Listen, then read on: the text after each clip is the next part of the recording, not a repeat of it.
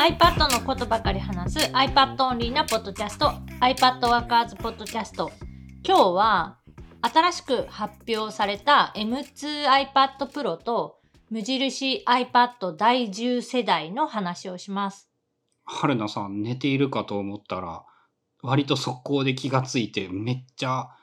なんかいろいろやってたよね。まあ、日付で言うとじゅうがつじゅうはちにち火曜日の多分夜はちじとかくじぐらいにあの Apple ストアのオンラインのページがクローズド、なんか今準備してますみたいなページに英語 We will be back soon だよねみたいになって、えっと、製品ページとかが見れなくなっちゃう状態かなになって、あ、来たなっ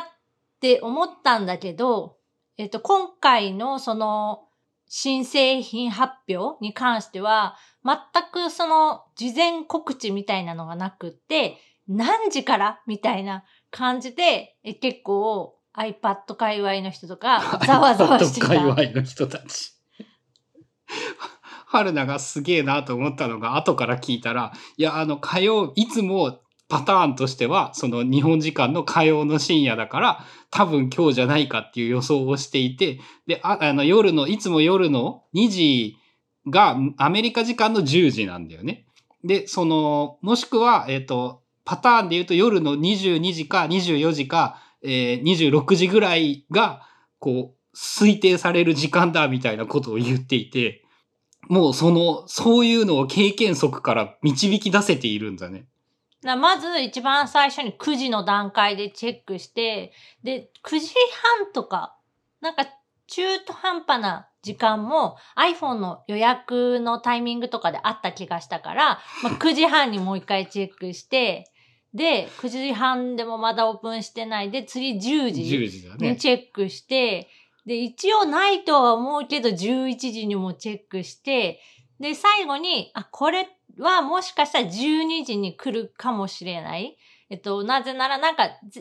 どこの、どのタイミングだったか忘れたけど、えっと、向こう時間の朝はちじからそのストアオープンで、えっと、新製品が追加されたみたいなのが確かあって、まあ、それを日本時間で換算すると、まあ、午前れいじ。カリフォルニアの朝はちじが日本のじゅうじ、えー、じゅうにじなんだよね。だから、日付が変わるタイミングで、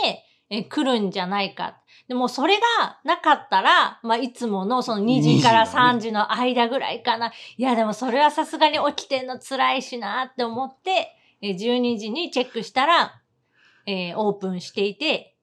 iPad の無印、何にも、まあ、ついてない iPad のだいじゅう世代と、えー、エムツー チップの乗った最新のその iPad Pro っていうのが、まあ、iPad としてはに製品、新商品として追加されてた。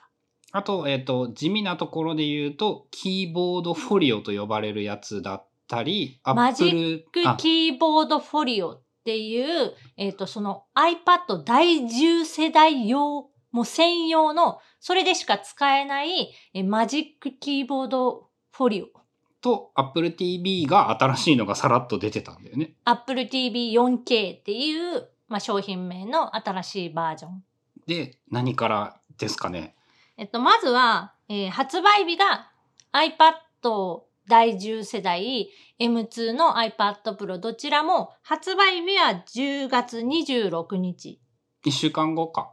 で、その、えっと、ストアがオープンした直後から予約開始だから、一週間前に予約開始して、一週間後発売っていうスケジュール。ああ、だからもうすでに買える。その発表されたのと同時に買えるようになっている。まあ、発表もクソもなくて。発表と言わんのか。その更新されたと同時に買えるようになっている。そう、ストアの更新と、あとは、まあ、アップルの、えっと、ニュースルームっていうプレスの記事があるんだけど、もうそれが公開されただけ。何の発表もない。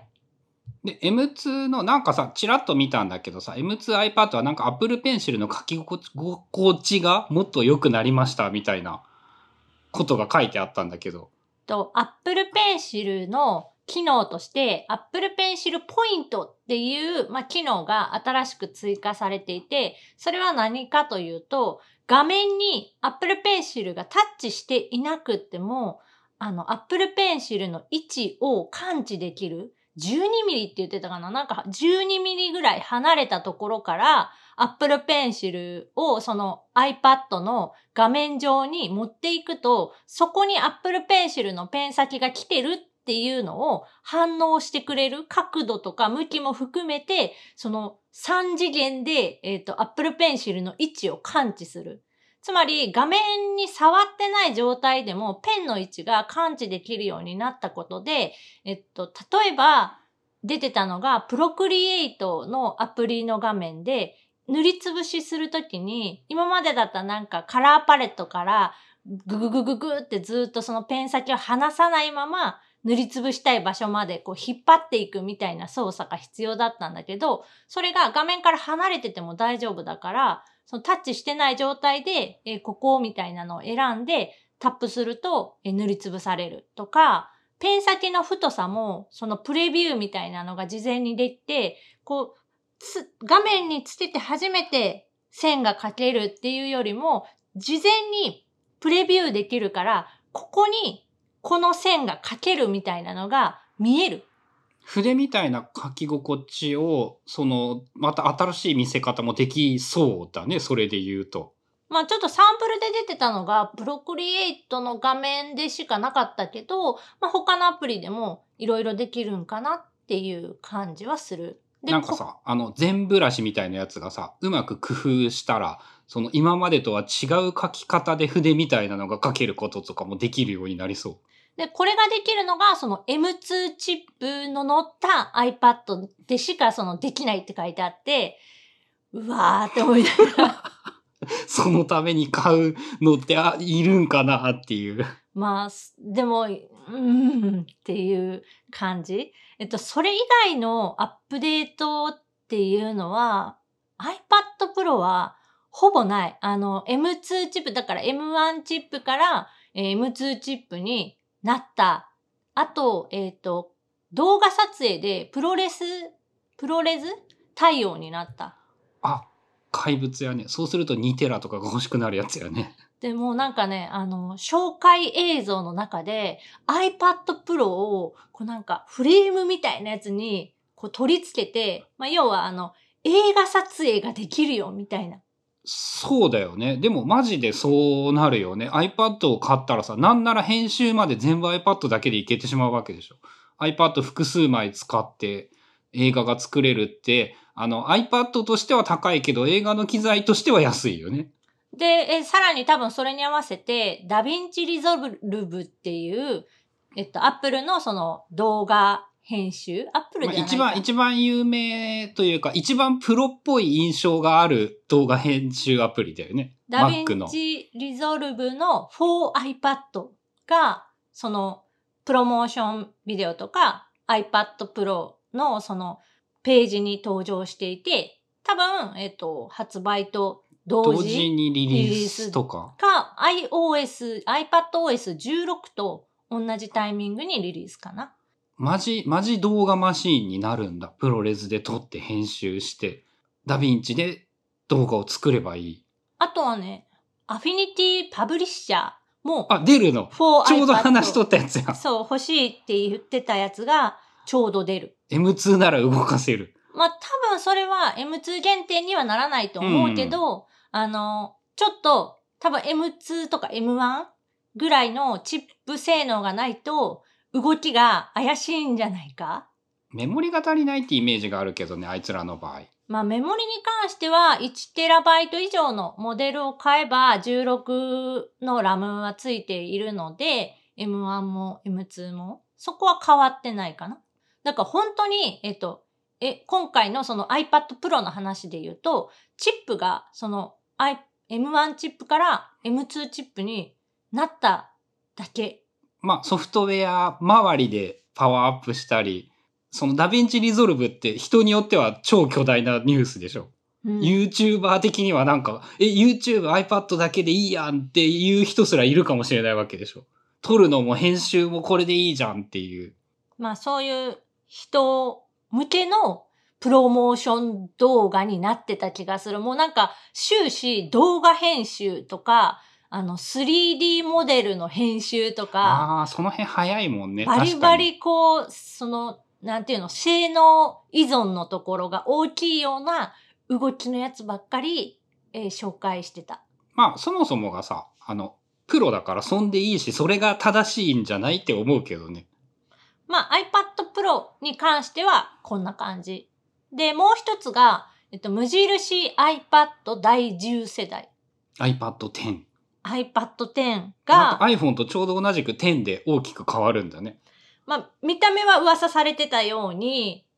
フルスクリーンモデルっていう、あの、フラットな板状のタイプの形に変わって、え見た目はほぼ iPad Air。カメラの場所変わったんじゃなかったっけ？えっと、それはフロントカメラの、うんと、自分を映す側のカメラの位置が、ついに横向きを前提とした、なんていうの、長辺のセンターっていうの、横置き、そういうスタンドとか、まあ、キーボードとかに取り付けた時の位置でいう、ちょうどど真ん中に来る。まあ、MacBook とか MacBook Air と同じような位置って言ったらわかる？あれをさ、勝手な予想なんだけどさ、その、プロにいきなり取り入れるのはちょっと嫌だったから、まず一番安い iPad で実験して、さらに iPad Pro とかにそのカメラを真ん中になりましたって言えばもう一回売れるっていう、なんかあの、マーケティング的に完全にあれでやってるよね。最初の一番安いのでやってるなっていうイメージがあって。まあ、最、一番安いのって言って、今回その円安の影響もあるんだけど、一番安いそのろくじゅうよんギガの、えー、Wi-Fi モデルで、なんとお値段 ろくまんはっせんはっぴゃくえんから。ななまん。ほぼななまん。で、えっと、ずっと言ってたのが、その、うんと、教育機関用にするためには、まあ、いろんな事情があって、だいたいごまんえん以下にしとかないと、多分、その、買ってもらえないみたいなのがあって、それをどうするんだろうなって。値段これ以上上げずに、その iPad だいじゅう世代出すんかなって思ったら、めっちゃ値段は上げてきて、で、どうしたかというと、だいきゅう世代っていう、まあ、今までのモデルを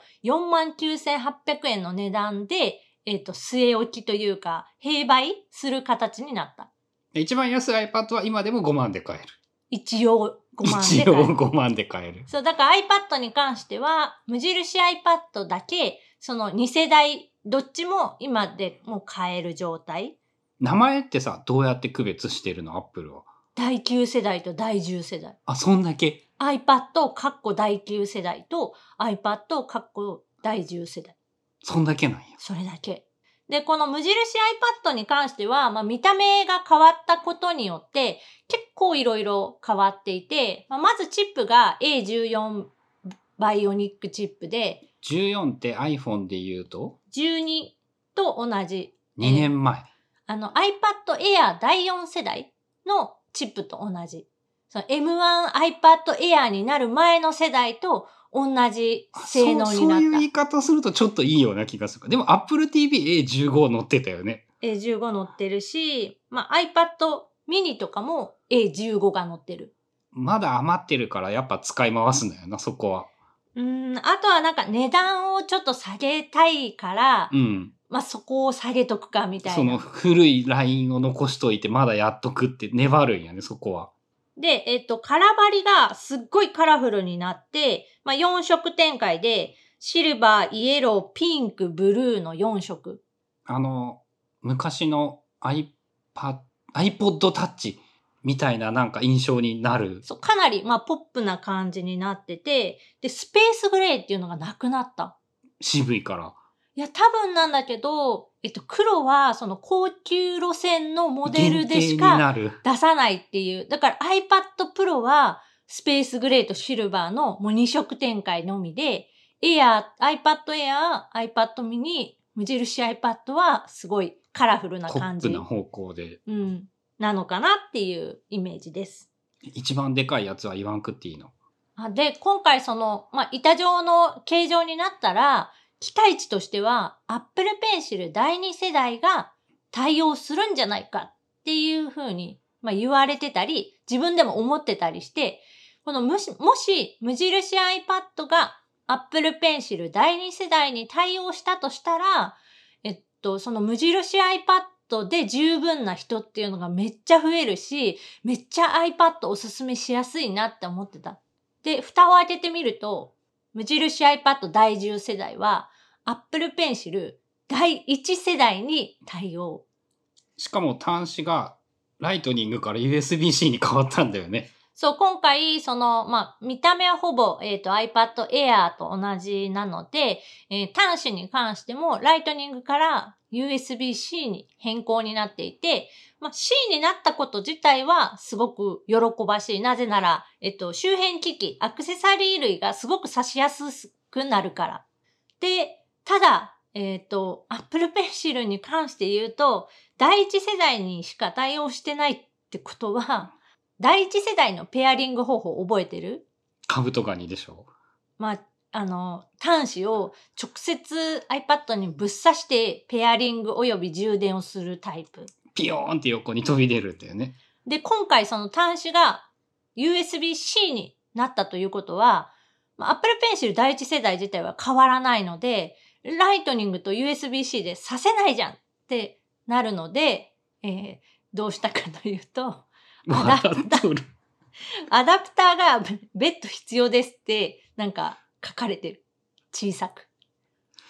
その新しく iPad をかペンシルを買うとアダプターがついてくるようになったんだよね。あのに種類のアダプターがつくようになって、えっとまあ、そのストアがリニューアル、リニューアルというか新しく出てから買えるモデルに関しては Apple Pencil の同梱物っていうのがえっと、ライトニングアダプタと、その ユーエスビー-C アダプタと、まあ、Apple Pencil のペン先っていうのが同梱されますっていうものに変わっている。で、どういうふうに新しい iPad だいじゅう世代をペアリングというか、Apple Pencil だいいち世代とつなぐかというと、iPad だいじゅう世代から、まあ、ユーエスビー-C、ユーエスビー-C ケーブル、をまず挿して。シーシー ケーブルをまず挿して。で、その C ケーブルの先についてる、その、まあ、必要になるアダプターっていうのが、ユーエスビー-C のメスと、ライトニングのメスのアダプター。まあ、つまり ユーエスビー-C と、え、え、ライトニングが、まあ、つながるためのアダプターなんだけど、まあ、それをかませて、Apple Pencil を挿すスタイルと。さすがにあのカブトガニはダサいと思ったけど、今度はペン、線がにほん必要になった。まあ、線とケーブルプラスアダプターがまあ必須で、ライトニングでまあぶっ刺すタイプになったっていうのかな。ペンシルむしろ使わない人が買った方がいいんじゃないかって印象だよね。だから今回その、まあ、新しく、えっと、キーボードが登場したのも、マジックキーボードフォリオっていう、まあ、トラックパッド付きの、えー、キーボードで、スマートコネクターによって着脱ができるキーボード。そう、キーボードだけを外せるんかな、あの形状って。なんだよね。今度の iPad 無印だいじゅう世代っていうのが、スマートコネクターっていうなんかあの金属の 3, 3つのピンみたいなやつが、えっと、側面につくので、そことガチャンってこう磁石でくっつくタイプ。まあ、昔のその、えっと、スマートキーボードと同じ、まあ、使い方に近い感じかな。で、それプラス背面に、えっと、スタンド機能のついた背面カバーっていうのかなが、えっと、つくようになって、まあ、それをふたつ使うことで、キーボードを使える iPad になる。あれさ、もうノートパソコンより、フットプリントでかくなってしまって、そのキーボード外せるのは便利だけど、もう新幹線のテーブルに乗らんよね、あれって。乗らないし、すごく安定性が悪い。うん。これ、えっと、構造としては、以前から出てるロジクールのコンボタッチキーボードケースっていうものと、ほぼ同じ構造。まあ、コンボタッチの方はケースになってるので、背面で磁石でこうくっつくとかじゃなくって、あの、なんか、iPad 自体をケースに入れる感じで使うやつなんだけど、まあ、構造とかサイズとかはほぼ多分それと同じ。だいたいそんなもん、仕様的なものとか製品の中身的なやつは。うん。あで、えっと、まあ、マジックキーボードフォリオに関して言うと、えっと、マジックキーボードと違って、あの、コントロールキーっていうの音量上げ下げするボタンとか、あの、一時停止とか再生とかっていう、Mac のさ、上の方についてる、あの、ファンクションキーっていうのあれがついてる。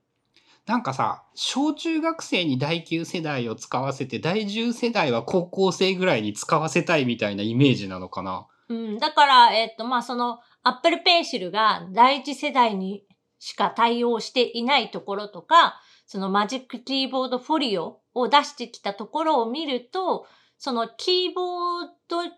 の方を重視したモデルなのかなって感じはした。うん、そうだね。めっちゃ、めっちゃそういう感じで。え、結論として、春菜さんは、あの iPad はどういう人にはおすすめ？おすすめはない。買わん方がいいと思う、今のところ。まあ、俺も同じ意見なんだよね。それならきゅうを買えばいいし、だいきゅう世代を。そう、新規購入にしても、そのきゅうモデルからの買い替えにしても、どちらにしてもちょっと微妙っていうのが結論で、えっと、iPad 無印、そのだいじゅう世代に関しては、特に今買う必要もそんなにないし、えっと、値段も、一番安いその ろくじゅうよんギガバイト Wi-Fi モデルが ろくまんはっせんはっぴゃく 円で、まあほぼななまんえん。で、ここにプラスいちまんから いってんろくまんえん足すと、なんと、えっと iPad mini とか iPad Air、その エムワン の乗った iPad Air が買えちゃう。エムワン の方がいいし、Apple Pencil ツーの方がいいね。そう、だからもうペン使う前提であれば、もうどう考えてもその無印 iPad はもう論外になっちゃう。で、今までなら安かったから、その、まず最初の入門機として iPad を使うかどうかもわかんないし、っていう人には無印 iPad 安いからそこから試してみたらどうですかっていう風に言えてたんだけど、今回のそのだいじゅう世代は安いと言えない値段になってきてる。あの、動画を見る、漫画を見るだけのマシンならいい。でも、そもそもそのために iPad は高いんだよね。そうね。まあ一応その今回、えっと、形が変わったことによって、スピーカーも横置きでそのステレオスピーカーになった。あ、だからそうだよね。ステレオ iPad の一番安いモデルなんだよね。それで言うと。ただ、一番安いって言っても、その エムワン iPad Air と比べていちまんろくせんえんしかその差がない。まあまあまあ、でもいちまんろくせんえんですからねっていう。ということを踏まえると、その、え、極めてほとんどの人には多分いらない。うん、じゃないかなって思う、えっと、モデルだなと思いました。まあまだちょっと、今まだ発表を見てというか、商品ページの、ああ、実物見てないからね。うん、そう、あの、仕様とか、商品紹介のページ、iPad 紹介のページとか、動画を見た中での話なので、まあ、実物はまだ触ってないから、なんとも言えないところはあるんだけど、今分かってる情報だけで言うと、今すぐこれは買い替えおすすめとか、あの、無印 iPad だいじゅう世代が一番コスパいいみたいなことは、全然言えない状態かな。その iPad とかもね、えっと、安いモデルだとさ、液晶の映ってる部分が結構奥に引っ込んでてさ、もう最新の iPhone、iPad に慣れていると結構チープな感じを受けてしまって、そのだいじゅう世代がどっちなのかわからんよね。その限りなく表面に見える感じなのか、奥の奥まった感じになってるのかとかも。あ、それはもう確実に奥まっている。フルラミネーションの対応モデルは、その上位機種っていうの、まあ、無印 iPad 以外、iPad mini と iPad Air と iPad Pro モデル。あ、だからそいつらはその奥まった感じしないけど、新しいのはフルラミネーションディスプレイって書いてないから、おそらく奥まっている。そう、だから、まあ、Apple Pencil のペン先と、その見えてる画面に、もう物理的に距離ができてしまう。あれってなんかパッ目測だけど、なんかごミリぐらいあるようなイメージだよね。まあそうだね。イメージとしてそれぐらいなんか結構、その、差がある。深い。深い。奥の方にある。で、書いてる時とかに、やっぱかなりの違和感というか、特に新しいモデルになれればなれるほど、違いを気になってしまうよね。多分その Apple Pencil ツーの書き心地がすごくよく感じるのって、そのフルラミネーションの影響も結構でかいと思ってて、まあ今までその Apple Pencil だいに世代対応モデルっていうのが、まあつまり結局フルラミネーションモデルでしか使えなかったから、それもあるのかな ?ツー をつけなかった。ツーの書き心地を悪く感じさせてしまう。まあ、その技術的になのか、そういう何かがあってなのかわかんないけど、その、多分 Apple Pencil だいに世代のその快適な書き心地というのに、フルラミネーションディスプレイの技術はかなり影響しているから、それがついていないモデルには Apple Pencil ツーが使えても、まあ意味がないっていうか、その体験として悪くなってしまうから、うん、やらないっていうのはわかる。であり得るかもしれないね。ただやっぱりさ、その板状の形状になったら充電ができてペアリングができて側面にこうペタッとアップルペンシルがつけれたらめっちゃいいのになっていうのはもうすごい思ってるし、まだまだかっていう気はする。逆にね、ななまんでねフルラミネーションディスプレイ載ってないって言われるとね、あの高いって感じてしまうね。まあ、今が特にそのレート換算のところでめっちゃ高く計算されているっていうのもあるけど、そうね、やっぱ高く感じるね、今回のその iPad 無印だいじゅう世代は。Air と Mini もね、今回値上げしとるしね、地味に。まあちょっと前に値上げをして、もう一回上がったよ。じゅうがつのレート改定の時に。うん、その時は止まってた。えっと、今確認したら iPad mini と iPad Air が今日時点でもう一回さらに値上がりしてるっぽくて、うん、そのちょっと得だったんだよね、早く値上がりしていたから当時は。ミニと Air だけなので、えっと エムワン iPad Air が きゅうまんにせんはっぴゃくえん、一番最安モデルでじゅうよんまん、あセルラーだから、うん、きゅうまんにせんはっぴゃくえん、はっせんえん上がったから にてんごまんえんぐらいの差になってしまう。そうだよね。さっき いってんろくまんえんプラスすると、無印 iPad から iPad Air、エムワン iPad Air が買えるって言ったけど、嘘だった。にてんよんまんえんだった。